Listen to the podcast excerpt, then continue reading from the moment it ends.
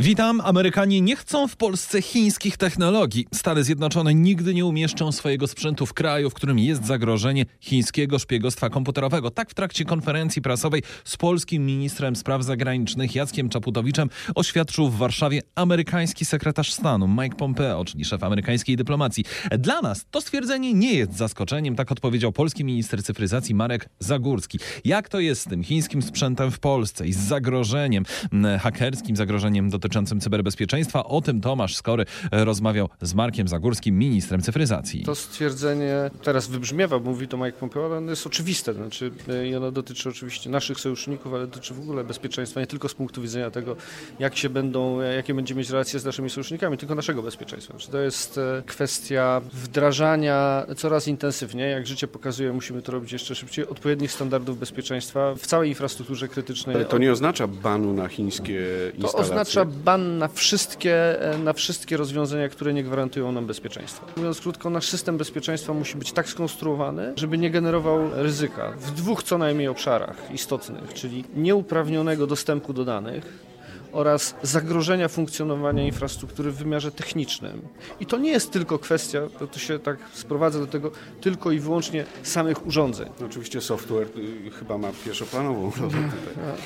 To nawet, nawet nie tylko to, to jest cały kontekst. To jest na przykład to, e, o czym mówił, i tu zacytuję e, z pamięci komisarza Ansipa z, z komisji, wiceprzewodniczącego Komisji Europejskiej odpowiedzialny za sprawy, e, za sprawy informaty, informatyzacji. Komisarz Ansip w odpowiedzi na podobne pytanie stwierdził, że to nie jest kwestia bezpieczeństwa konkretnych urządzeń, to jest kwestia spójności całego systemu. W kontekście chińskim to jest kwestia systemu i ustaw, które, które zobowiązują chińskie podmioty do współpracy z, ze, służbami, ze służbami chińskimi. I to jest ten kontekst dużo szerszy niż tylko kwestia konkretnej firmy. Czyli z punktu widzenia y, y, kraju, który jest zainteresowany pozyskiwaniem technologii chińskiej, no bo chyba jesteśmy, jednak wystarczy zaledwie podejrzenie, że może ono służyć do infiltracji bądź uniemożliwienia działań krytycznych z punktu widzenia naszego kraju, żeby się tego sprzętu wyzbyć, zbanować go, tak?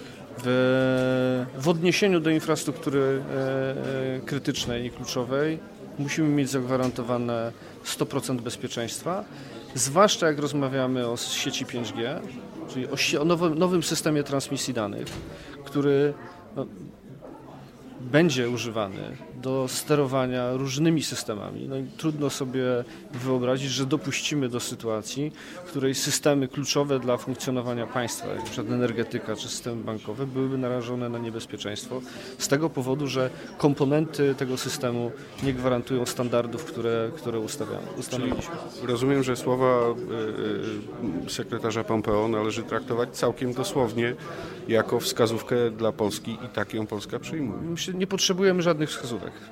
Znaczy, było jasne, że to nie jest kwestia tego, że ktoś nam e, coś sugeruje. Znaczy, z punktu widzenia naszego wewnętrznego poczucia bezpieczeństwa musimy mieć taki system, który nam gwarantuje bezpieczeństwo i oczywiście e, e, jesteśmy w konkretnej sytuacji, w konkretnym kontekście politycznym, e, w konkretnych sojuszach politycznych, militarnych, jesteśmy w Unii Europejskiej, jesteśmy w NATO, w tym sensie też te rozwiązania muszą być spójne. Ale jeszcze raz, podstawą jest e, ocena.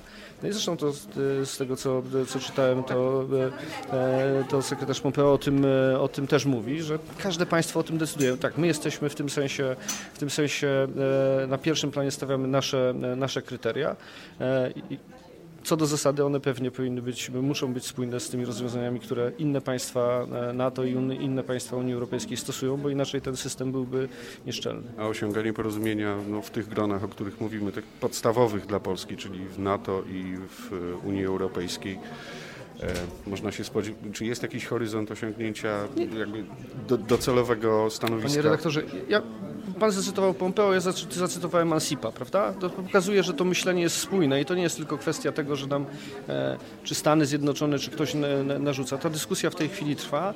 Dyskusja będzie trwała długo, na, natomiast rozwiązania są w, wdrażane w poszczególnych państwach. My takie rozwiązanie ostatnio wdrożyliśmy. Ustawa o Krajowym Systemie Cyberbezpieczeństwa jest jednym z narzędzi, które mamy. Teraz je analizujemy jeszcze, czy ona jest wystarczająca do tego, żeby, e, czy jeszcze musimy coś tam e, coś zmienić. Mam pierwsze kilka miesięcy obowiązywania tej ustawy, więc jeszcze też się temu przyglądamy, ale będziemy to dostosować do zmieniającej się sytuacji. E, to jest tak, że za chwilę może się okazać, że rozwiązania, które, e, które na dzisiaj się wydają e, wystarczające, bezpieczne, jutro już takimi nie będą. Z ministrem cyfryzacji Markiem Zagórskim rozmawiał Tomasz Skory.